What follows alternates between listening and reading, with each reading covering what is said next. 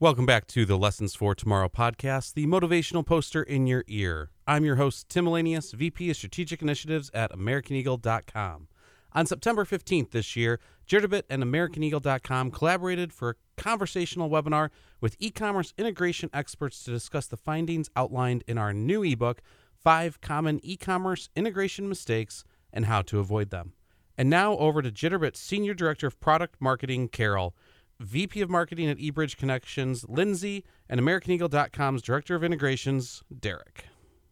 Hello, good morning, good afternoon, and a warm welcome to today's Fireside Chat with Jitterbit, eBridge, and American Eagle dot com. My name is Carol Akramowitz. I'm Senior Director here at Jitterbit of Product Marketing, and with me today are Lindsay Hampson, V P of Marketing at eBridge. eBridge specializes in e-commerce integration technology, and Lindsay works with clients on assessing their integration needs. Also with me is Derek Swick. Derek is Director of Integrations at American Eagle dot com, a longstanding Jitterbit partner. We've worked together on numerous e-commerce integration projects for many businesses, and I'm very happy to have you both join me.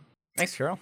Thanks for having me. So our topic today for today's Fireside Chat is common mistakes firms make when tackling e-commerce integration projects. Let's face it, e-commerce has been supercharged during the pandemic. And in fact, uh, according to McKinsey, ten years of growth was compressed into three months in twenty twenty. And last year, over two billion people purchased something online and spent more than four point two trillion dollars. It's happening everywhere, from countries where online shopping was already underway to more traditional businesses where in-person cash-based transactions had previously been the norm. So what this means for companies is they need to integrate their e-commerce systems with the rest of the businesses that applications that run their business. But there are many ways for these types of projects to get derailed. And we recently wrote an ebook to familiarize executives and practitioners alike with some of those common but easily avoidable errors that we faced helping our customers link disparate systems.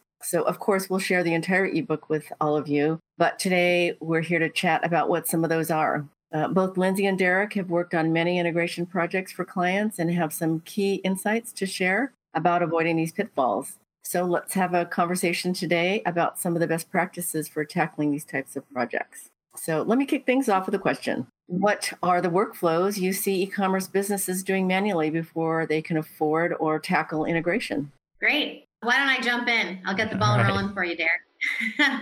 I get the easy one. I'll pick the low-hanging fruit, which I've heard personally from so many different suppliers and merchants, which is orders, sales orders. So maybe they started an e-commerce business and they put up a store and it's looking pretty good and they start getting orders and they realize the very first problem, which is that order pileup. And so having to input exactly what somebody ordered, their address, the quantity, the price, the taxes, all into their maybe super old E R P or accounting system. That seems to be one of the, the biggest uh, problems or workflows that, that's manual that we hear about anyway. I call it like the order pile. Yeah, one hundred percent. That rekeying process is all over the place, and it's the first thing that folks want to get away from, but it's one of the most challenging pieces to get away from as well, right? Because that order has so many components to it. It's got that product data, the order, customer data, billing data, accounting data. So to automate all of that with these systems, sometimes very old school legacy, QuickBooks desktop type applications, is very, very challenging for sure. So you'd both agree kind of the sales orders is the first piece. What other workflows do you see e-commerce businesses integrating? Yeah, the uh, the next one that I, I see, and Derek, jump in anytime, is um is shipment. So orders is one thing, but then I, I it's kind of like that high five, that virtual high five as a customer. When you get the tracking number, you feel all warm and fuzzy because it's really happening and you're really getting something delivered. So as an e-commerce business, it's super important to get that right. And so that's usually the second most popular workflow that we hear about is shipment, which is related, obviously, to inventory and a bunch of other things we talk about. But I would say number two, shipment. Yeah, and in part, it's driven off that outcome of its customer service is taking in phone calls or taking in emails of things we hear a lot of is, where is my truck? Or where is my shipment? Where is my order? By integrating these components, you're addressing those things through your digital technology, right? So that often becomes that second thing is, let's get the order statuses integrated. Let's get some visibility into where things are at, which alleviates a lot of that customer service and support that's needed post-order. That's true. And my favorite term of last year was WISMO, which is the where is my order? It's like what the cool kids say, you know, where is my order WISMO? But everybody wants things yesterday for sure. The other thing we hear about is inventory. So uh, a lot of e-commerce agencies would store their inventory in maybe a P I M, product inventory management system. Maybe they store it in their E R P. Maybe they store it in their Shopify store. So it, it could be all over the place, but obviously it's super important, especially when people are selling across multiple channels. Maybe they have an Amazon store and they have a few Shopify Plus stores. And um, so making sure that they don't sell items they don't have um, is, is another workflow we, we hear about too. Yeah, and I do want to tack on to a couple of things we're talking about here. This spans the gamut from small business all the way up to large enterprise. You'd think that the large enterprises have this all figured out and, and all automated, but it's it's not. And in some cases, it's even more challenging because the processes and the red tape up in enterprise is a lot thicker and deeper than we we see on the small business side. So often we're when we're trying to understand what an order export or a uh, order status sync looks like, we'll get responses from enterprise like, "Oh, well, that's in that's in Pam's head. I think she's got it on a post-it note on her on her screen. She's she's got it all figured out." And so to articulate all of that's happening to make it the big wheel turn manually and digitize that can often be more challenging on the enterprise side than, than small business for sure. But it's the same challenge that everybody faces is we've all been conditioned by uh, Amazon and, and other big guys to order things easily, right? Frictionless is a, a common buzzword for anybody playing bingo today. They want instant notification, instant gratification for, for shipment, for returns. And to make that all happen, we've got to outline and, and document a lot of these processes and, and translate that to data. It's true. For sure. So tell me, you know, kind of once you've made the case to start an integration initiative, what are some of the best practice steps you see firms following? Yeah, so I'll start with my first question is why? Why are we doing this integration, right? And there's often a very valid reason. Well, it's it's the stack of those orders I've got to key into is too large. It takes too long to go from a completed order to into our accounting system or E R P or fulfillment system. It's more we need to solve a business challenge. And so then we have something to measure against, right? So what's the goal that we want to achieve? And then how do we, what strategies do we implement to get there? And that's where bringing in, you know, a partner like you guys. Jitterbit has been a, a long-time partner of ours and eBridge as well, both two tools that I added to the American Eagle Solutions Toolbox many years ago, can help us in terms of connecting those systems and solving for those requirements. Yep, I agree. There's lots to think about. So if you, you don't want to boil the ocean, and we can get into that, um, but definitely there's there's lots to think about with integration for sure. Do you scope the, I guess, you know, you touched on what the goals are, Derek. I mean, how you set those goals realistically for a company? There's a lot of things to consider. So I use analogies all the time, but if somebody were to say, I need a new house. Oh, that's that's great. That's people come to us and say, we need to integrate our systems. It's the same thing. It's like, okay, that's, yeah, I, I totally get it. You maybe have a growing family, or maybe you need an additional uh, bedroom or a restroom, or you know, you want to remodel the kitchen, but the investment is too great and it's just easier to, to buy new. When we think about integrations, we ask that, that why first, and then we've got to understand what we're working with. So what systems are involved? Are you on a SaaS-based commerce solution? Are you on-premise? On-premise, what customizations have you made? Do you have an I T team? Do you have a third-party support team? We want to flesh out who all these little worker bees are, who's involved in maintaining your digital house, and what components are existing so that we can start building out a plan for how do we get to that goal given these existing systems, existing processes. So there's a lot of discovery that happens. It, the why question is what we call our define phase. Why are we here? We, we define out all of that. The discovery is is next is, okay, now that we know why, let's figure out all those um, pieces that we have to work with to get to the design. Like, how do we architect this building? How do we draw up a blueprint? Some plans for building that dream home or building that addition or remodeling your kitchen. It's very simple, very basic, but folks nowadays like to just jump to the end. They want it now. Can't we just start integrating? You can, but like the three little pigs, you're, you're building a house of sticks here. So let's, rushing is good to get immediate gratification, but when we're thinking about data, which can become very complex, let's pump the brakes a little bit. So eat the elephant in chunks. That's good. That's totally what I was going to say. I love the good old fashioned white piece of paper to begin too. You know, just draw out your today's state. What does it look like? Draw your worker bees, draw your systems. Please write in the version of things because that matters, right? Yeah. If somebody's using a NetSuite or Sage, one hundred, for example, what version, when, how old is this thing? Is this on the cloud? Is this on-prem?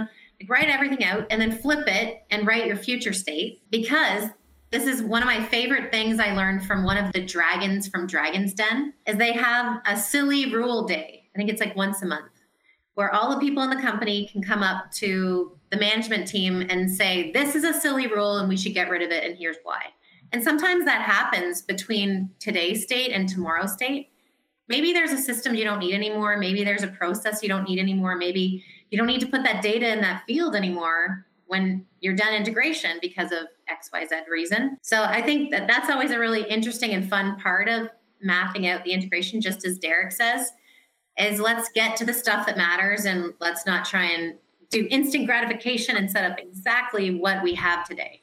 Let's set up what makes sense for tomorrow. Yeah, Lindsay, great point on, yep. we, we get it all the time of, well, this is how we do things. And so the mindset is, so we'll continue to do them as such. And it's our job to challenge a lot of that. We're this agnostic outside observer. And in many cases, just because you did it A to B to C, and that has worked, sometimes we have to look at E to F to G as an alternative solution that might actually improve time to market, cost, and reduce some of the inefficiencies that you've been used to or accustomed to with the A to B to C approach, right? So don't just accept, and this is, it's in the ebook, don't just accept your old process as the new process mm-hmm. going forward. Challenge that and focus on it. Now is the time to do that, because once you get into it, it's really hard to turn that ship once you're committed to um, a lot of these models. Yeah, absolutely. You touched on this, taking on too much at once, right? Boiling the ocean. What do you think is a realistic kind of chunk to take off? And is it a one month project? Is it a three month project? Is it a, you know, one year project? How do you see kind of scoping it so that you can get some successful outcomes quickly? Here's my perspective on this. And it would be, take a step back and look at your business. And if eighty-two percent of your business comes from a certain channel, let's start there. And let's start with the thing that's the heaviest lift. So if it's orders, for example, that's how I would break it up into chunks and maybe phases, and definitely agreeing as a team at the outset what those milestones will be so that you can track to something. At times, there's dependencies, so maybe orders needs to be done at the same time as shipping workflow, for example. So there's dependencies like that, but I would say rather than boil the ocean, pick your top horse and start there to make the biggest impact. Derek, what do you think? Yeah. Uh, you know, I've been at American Eagle for a baker's dozen, thirteen years. And in, in, in digital agency speak, that's like four centuries. It's uh, I'm, I'm a unicorn of sorts. Uh, and a lot of employees here are, are, are like that. There's a lot of marketing that puts out that integrations are easy. You just click and go and you're done in a day. And, and that's true for some use cases. I don't want to dismiss that as not possible, but for automation in e-commerce, especially in B two B, it's not easy. It is hard. And let's just be open about that and just observe that and just recognize that that's just the condition it is. What I like to tell folks, another great one here, is uh, you can't make a baby in one month with nine mothers. the, it doesn't work out like that. It, it takes one mom nine months to make that baby. Integrations are very similar to that. It takes time to get a good one built, developed. And when the baby is born, when you think you're done with the integration, you're not. You've just hit a milestone. Your integration has to learn to crawl. It has to learn to walk. It has to learn to run. It's got to grow up. When you start looking at it through that lens of, let's tackle this in what's most important to business first, that's not terribly time-consuming to implement, and you keep iterating on that and improving it and learning as you go, your outcome is going to be a happier child, a more successful child. And that that's going to say, did we hit our goal of X Y Z? You, you sure did, because you've tackled it the right way. You're right. Every business is a snowflake. They're all different. Okay. Integration is not easy. And um, I think part of part of the cool thing is that our three companies, or Jitterbit, eBridge, and American Eagle, we've all been through a lot of different integrations. So we sort of, we have the the scars to prove it, and we, we've learned a lot. So we truly are domain experts because we've been through the the storm and got to the other side. So it's it's sort of perseverance, right? Sure, yeah. I mean, if I could package everything up and resell it, uh, let's say, as an integrated solution between some enterprise E R P and enterprise commerce system, I'd be retired. The, the reality is there it, it's it's created this bald spot and uh, some of these white white hairs popping up. Um, I do have three kids as well, so I guess that plays into it. But it is definitely a snowflake scenario. They're, the the building blocks are the same, right? When you think about ice or snow, it's same elements, same components, but each is unique in the end. So that's that's what we've got here is very unique things, but they sort of fall into these similar processes or buckets. I do want to point out with Jitterbit, they have a, a concept of processes and templates, recipes, process templates to help facilitate some of these common use cases. A recipe in, in Jitterbit language is a point-to-point integration that solves for a very basic scenario, that is, I've got an email marketing system, I've got a contact list in there, I need to synchronize it to my C R M. That's a recipe. There's a solve for that that's pretty turnkey, right? That's the easy-peasy stuff. They've got process templates. This is in e-commerce land where you think about an order export, where we've got multiple steps, maybe multiple systems involved. They've got all of that laid out for us so that we don't have to do a lot of that repeat work as a repeatable uh, object. We're recycling it. So when we can recycle things, we're certainly saving time and money. And and that's that's helping the merchant out. So that's awesome. You talked about building the right team, you know, a number of times. I mean, who's members of that right team, and how do you pull that cross-functional team together to ensure that you've got all the insights that you need and, and information that you need to start where you need to start and, you know, kind of build on that? My perspective is going to be through the lens of we need to help a business out, maybe as an advisor, as a consultant, or as an as the implementer. Jitterbit and uh, eBridge both work directly with merchants and partners like us, so their lens is going to be a little bit different in the sense of how that end user, that merchant, you guys, the audience, is supported. So yeah, so it's kind of like a superhero movie. You have to assemble the team. I also have children, so I'll use that, that reference. Watch too many Marvel movies lately. I completely think this is one of the most important things. Nobody has an empty calendar. Everybody's busy, but it's super important to have the right people at least involved at different milestones of the project. So a great, great example is, is a web agency. So if uh, a web agency came and created the beautiful new store, it's important for them to be at least advising the end merchant on this integration. And then same story from the V A R perspective, or the value-added reseller of an E R P, for example. If somebody onboarded a Sage or a Microsoft E R P, it's super important for them to be involved too. And then obviously the, the merchant has some say, all the people at the company that have to touch that. There's lots of different departments that likely touch a sales order, for example. And just a subject matter expert. I think that's key. And then making sure that you're checking in with the executive team to make sure that you don't get six months into the project and you know you went way over budget, or they weren't aware and they wanted you to add this one thing in. So I would have assembling the team being super important without taking way too many cycles from everyone.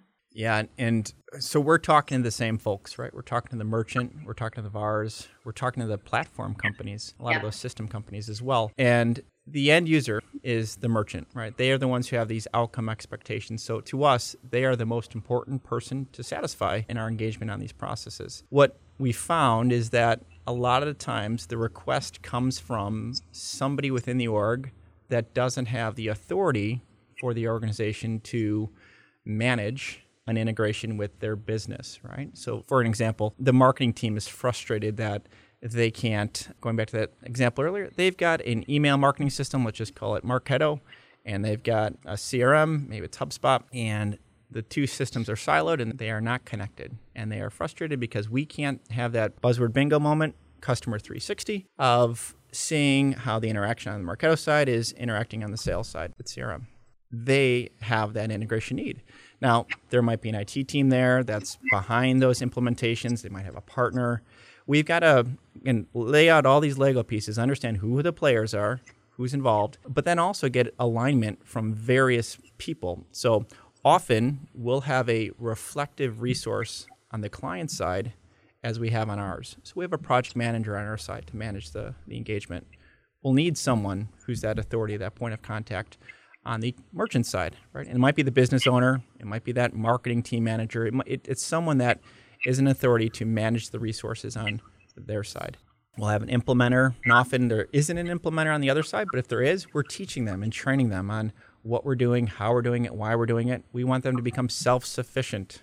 I don't want a phone call of, how do I change this field map to first name to last name? That's not a good use of our time. I don't want to charge you money for that. Uh, let me teach you how to do it, and you do it yourself. Call us for the stuff that gives you heartburn at night. Same thing for testing, same thing for launch. We want to have an alignment of resources from our side to your side. And then we'll want to track all of that in a repository of knowledge, right? A place where six months down the road, we say, well, why is it done this way? Or who decided that? Or tell me more about this field by field mapping. We've got a place of documentation to refer to that everyone has access for, that we keep building upon. Yeah, great point, Derek. And you know, you mentioned kind of the documentation. How do you gather all this information that you need so that you can create the right plan from the different constituencies that you're working with? You get Peggy, you get that post-it note off her keyboard or her monitor. uh, you, you get any technical docs from, uh, you know, that E R P provider and or V A R. You collate a lot of stuff, right? Again, I mentioned Lego pieces earlier. I, that's the best visual in my head for it is we need to find all those pieces, right? And some of them are going to step on and they're going to hurt your foot. Some are going to look pretty odd, but they fit into the puzzle. You got to get everything laid out and, and collected. And then you've got to start organizing it. And so that's where when we think about organization, it's what are the milestones that we're working towards? What are those things that we're integrating with that we can start picking the right pieces up, really digesting them and putting them in a place. We use, just to share openly, we use Confluence for all of our knowledge tracking, right? And it's great because it's tied to JIRA. JIRA is great for task management. If we have any tasks that need to be assigned internally, we can, but we can also assign them to our to our merchants, our customers, or our partners. So we can work collaboratively, right? It's a we thing. It's not American Eagle, you go do all the work and don't talk to us. It's it's definitely everybody's got to be talking. Another analogy, P B and J sandwich, right? There's systems. You've got, uh, let's say, C R M and, and marketing automation. Those are the pieces of bread. We can dress up one side with some peanut butter and someone else can dress up the jelly. And we got to put it all together and make the sandwich. So individually, they're very boring. A piece of bread, some jam, some P B, but together they make a delicious sandwich. And that's what we're looking to achieve. You're just you're the master of analogies, Derek. I, got, I love I got it. a lot. A lot of isms, too. Hey, I love that analogy. It's all centered around uh, kid stuff. I love I it. I got three of them. They're four, six, and eight. I love it. Yeah. Yeah. Well, kids require a lot of purchases as well. Well, funny, funny we're talking about kids. I've used this analogy, too. Data is dirty. And you're like, God, Derek, how are you going to relate this to kids? Well, my kids get dirty. And I fear the day that they become teenagers because I hear it gets real, real stinky then. But data is dirty and data is fickle, right? And it's that way because there's a human element to it, right? There's human interaction. Someone is filling out a form on a website. Google Analytics is tracking your behaviors, right? And your behaviors might be erratic. They might be normal. They, they might be whatever, but there's a human component to it. But it's all funneling into data that we want to consume and use as a business to gain insights about our customers, maybe ourselves and operations. We all just striving to do better. So without integrations, there's no means for you to clean up your data. And I like to tell folks that the only currency a business has that's really important, besides their employees, is their data. That's their digital currency that they need to invest in early, because the sooner you get your house of data in order in a cleaner format, the greater your return will be for business. And so I hear it all the time of like, well, we're going to wait on doing that P I M project because of X Y Z, or uh, we don't really need to automate the orders because of this, that, and the other thing. And that's okay. There's probably some valid reasons, but the sooner you start, the more return you'll have on that, and the happier your customers will be and business will be. So invest in your children, keep them clean, and the family will be happier. That's great. Get a dog. That's great. Well, thanks both. I mean, I, um, you know, we could cover a lot more, but I, I'd like to get to some questions. I see some popping up here, and you can elaborate on, you know, your insights when we answer some questions. But why don't we move to the Q and A? And since this is a fireside chat and we want to cover whatever you folks are interested in hearing from Lindsay and Derek. So if you do have questions, you can enter them in the Q and A console at the bottom. Someone wants to know, Derek, tell me about your first integration project and how did that go? Uh, so I, I said I've been here a baker's dozen. When I started at American Eagle, I was working in our content management department. Shortly thereafter, I got into our commerce department. That's where, short of sports at the time, was the department that you wanted to be in. Commerce was really exciting for me thirteen years ago, and it's it's still exciting to this day. My first memorable client, I know there were some, maybe some softballs or some not so fun projects, but my first memorable integration was with Beretta U S A. It's actually the world's oldest company. That's a stat. You can look that up on Wikipedia. They've been around since the sixteen hundreds. That aside, we had to integrate their commerce application with their E R P. Very common ask, and this was thirteen years ago. That E R P is J D Edwards. But J D E, for folks who are in the know, thirteen years ago, wasn't a system that um, was very friendly to web integrations or to Power Website. And mm-hmm. funny enough, that's for many E R Ps still the story today, is they were never built around powering a website or integrating with a website in real time.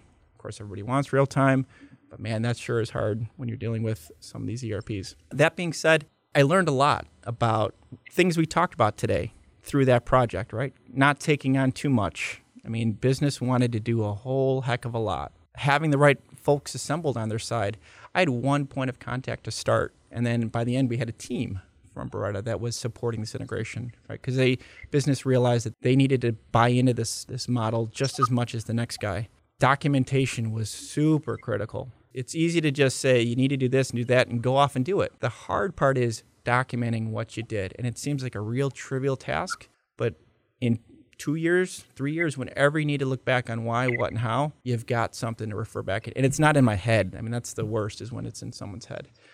I learned a lot on that. It was a long time ago, but they've been a customer since. We're happy. They keep growing. So I feel like we've created this partnership because of the integration that we built. That's awesome. Lindsay, anything to add about, uh, you know, your first encounter with integration? Yeah, yeah, unrelated. I just got a new Brita. So that was good timing. Well, I've been at eBridge, and now it's a Jitterbit company uh, for, for over five years. But one of my favorite stories is the way that eBridge got its start. And I'll just get to it quickly. I, it won't be a long story. But, you know, we also do E D I integration at, at eBridge. And um, there was a customer who sold hubcaps. And he had a whole pile of hubcaps. And he had to sell them to a retail trading partner in store. But in order to do that, he had to do E D I. And without it, he's going to go bankrupt. And so it's just amazing how you can help the little guy survive and even compete with the bigger guys just through data integration. It's pretty amazing, right?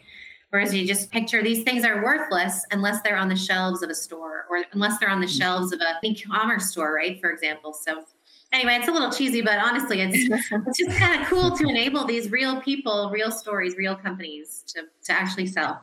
What are the top e-commerce platforms you see people using? And you mentioned this, but it also sounds like most people are using multiple e-commerce platforms. Yeah. Actually, Gartner just released their Magic Quadrant for digital commerce over the summer. And uh, it's a great read if you've got some time. But definitely the key players in the e-commerce space that we see, the Shopify, Shopify Plus, Magento, Adobe. We see Big Commerce a lot and WooCommerce, and there's a ton of other players in that space. Um, some big, some small, some suited well for certain industry, for example.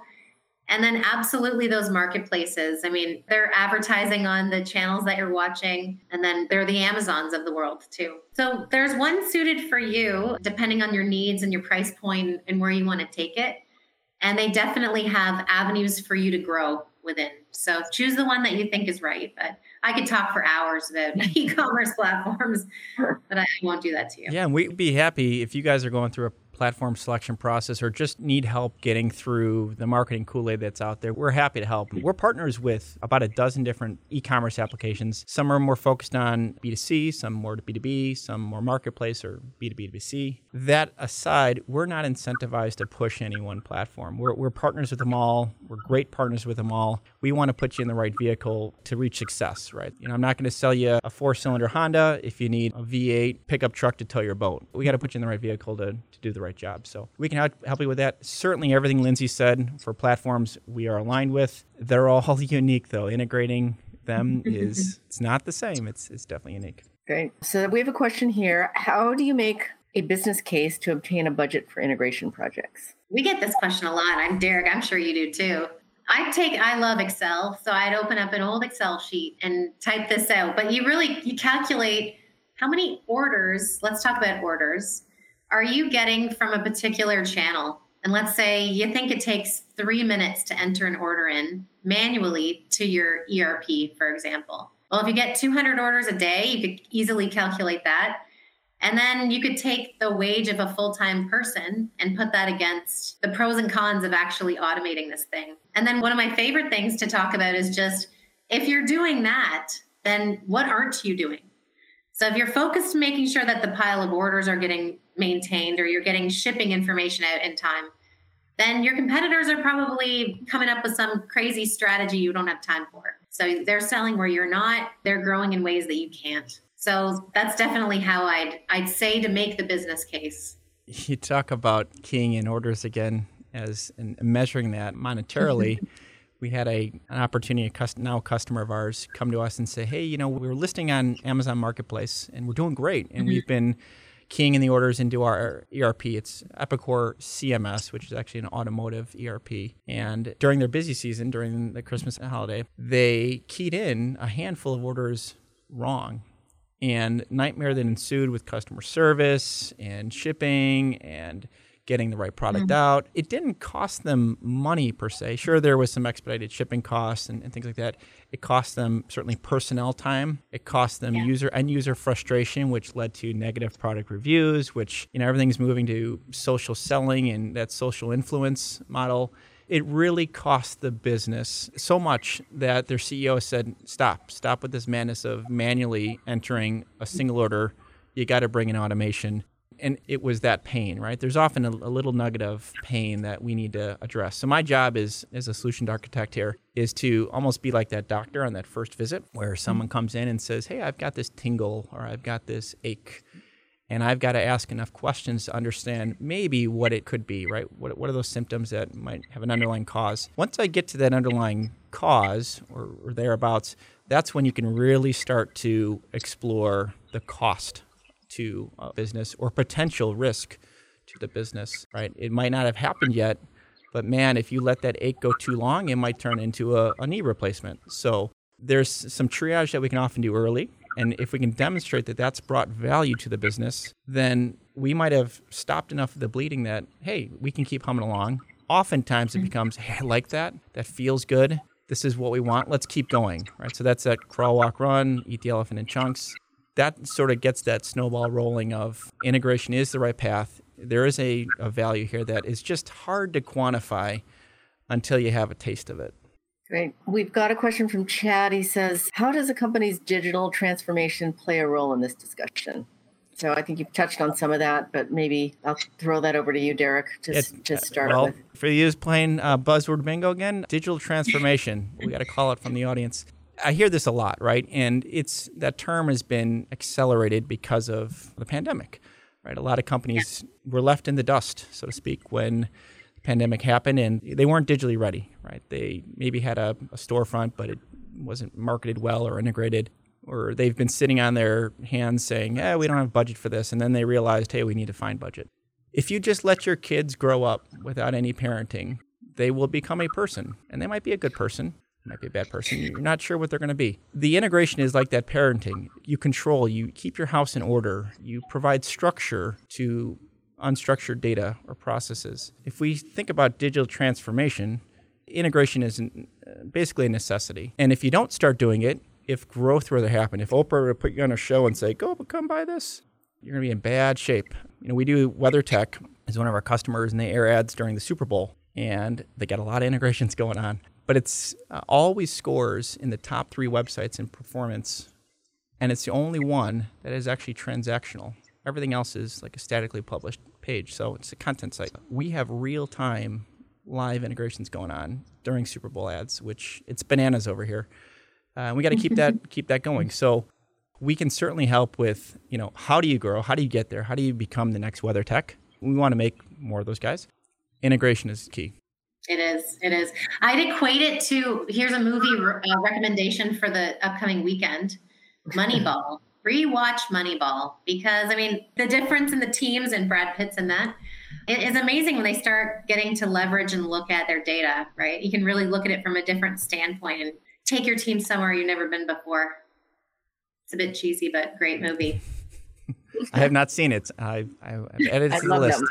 Great. Oh, you got to watch it. You got to watch uh, yeah. it. We've also got a couple questions here about specific integrations and list of partners. So Benjamin asked, are integrations available with InkSoft? And can we get a, Efren asks, can we get a list of partners you work with to start the process to choose who to work with on in- integrations? Through one of the cool things about eBridge being acquired by Jitterbit, and now Jitterbit as a whole, is there's so many endpoints and, and connectors out there to, to use. So drop by the, the website at Jitterbit and see all of the different endpoints that have been connected to in, in the past. And just reach out. Reach out anytime if there's something that you want to connect to that you don't see.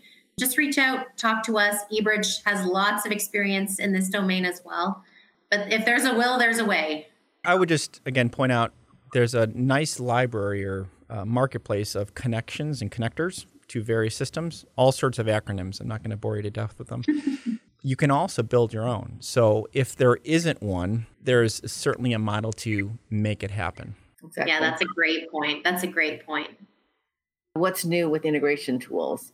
Oh, what's new? So candidly, like all the systems that we work on, so we work on commerce systems, C M S, content systems, uh, C R Ms. We also work on integration systems. So Jitterbit isn't our only partner in this space, nor is eBridge. We have others as well, and they do come with their own flair and flavor and utility and capability. The process templates is one of the new components of Jitterbit. So think of it as a skeleton workflow tool for executing more complex things. So not your basic point-to-point, but when there's a, maybe a multi-step or multi-systems involved, various points of integration through that workflow or stream. And maybe what I like, one piece of Jitterbit that I really do appreciate is environment control. So when we start looking up market to a mid-market or enterprise customer, we are not working on live data, right? We need to work in environments that are safe to screw up in, right? And deal with all of this bad data. The ability to segment those environments, but then also publish into. So as you approve things in a non-production environment and want them to go live, it's really easy to do with Jitterbit. Maybe another thing I should talk about that I love is the documentation. As boring as that is, Uh, nobody wants to talk about it. It's there, it's useful, and it, it makes self-servicing very easy. You don't need to, if you aspire to figure things out yourself, you can. So a lot of our customers, we want to, again, help them learn how to use things, but many times they go off and they do that self-education and they become all-stars real quick. So we're building a, a really good team um, a lot faster than maybe with some other uh, partners of ours. That's cool. I, I'm going to add one thing, which is as the e-commerce space grows and matures, integration's kind of changing along with it. And one of the, the neat things is um, just, for example, Affirm or Afterpay or their Sezzle, there's a whole bunch of those sort of buy now, pay laters. It's fun to see that kind of order data get put into the system. Obviously, B to B and B to C and D to C, and there's so many acronyms. That's kind of changing integration too, right? And then an, another thing is just the volume of orders that we see or transactions that we see used to happen in this huge peak right around Black Friday and Cyber Monday. And now sometimes that integration volume increase is happening even earlier, or through COVID, it was happening in different spurts. So it's just, it's fun to see that the integration space is changing just along along the same path as e-commerce in general. Yeah, and I, I've seen a shift in the last couple of years that uh, of the adoption of SaaS-based solutions, right? Everybody wants it to be managed by someone else, right? We don't want to have the I T to maintain the versioning or maintain the uh, maintenance of the application. Move it to SaaS, especially in the commerce world. Yeah. Uh, and we all know about Shopify and how they're they're run up here, and it's it's been fantastic to see. The challenge with that is, as a SaaS solution, any real-time integrations, right? These are things on the site in the context of the end user. If we need to communicate to an E R P or to some of those back office systems securely, effectively, efficiently, many times those systems don't have a mechanism for that. Jitterbit can actually surface an A P I, a, a data highway for us to communicate securely to those back office systems. It can act as like that middleman, that, that proxy, which is a really powerful tool for us as an agency to, again, build those rich experiences, right? People, buzzword bingo, want frictionless.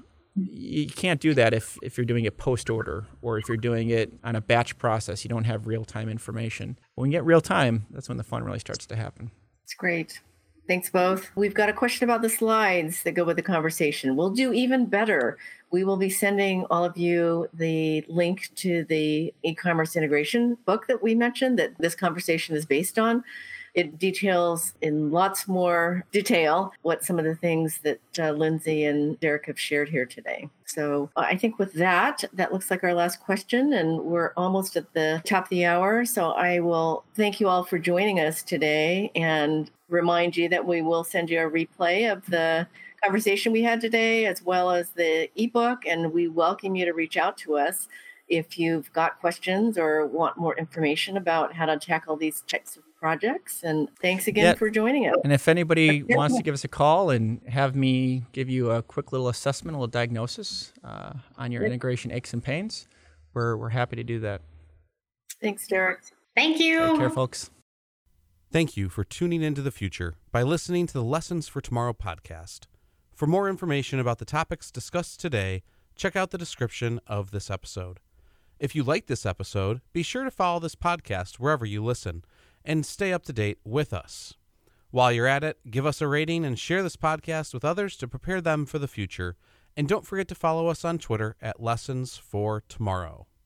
This episode is brought to you by American Eagle dot com Studios.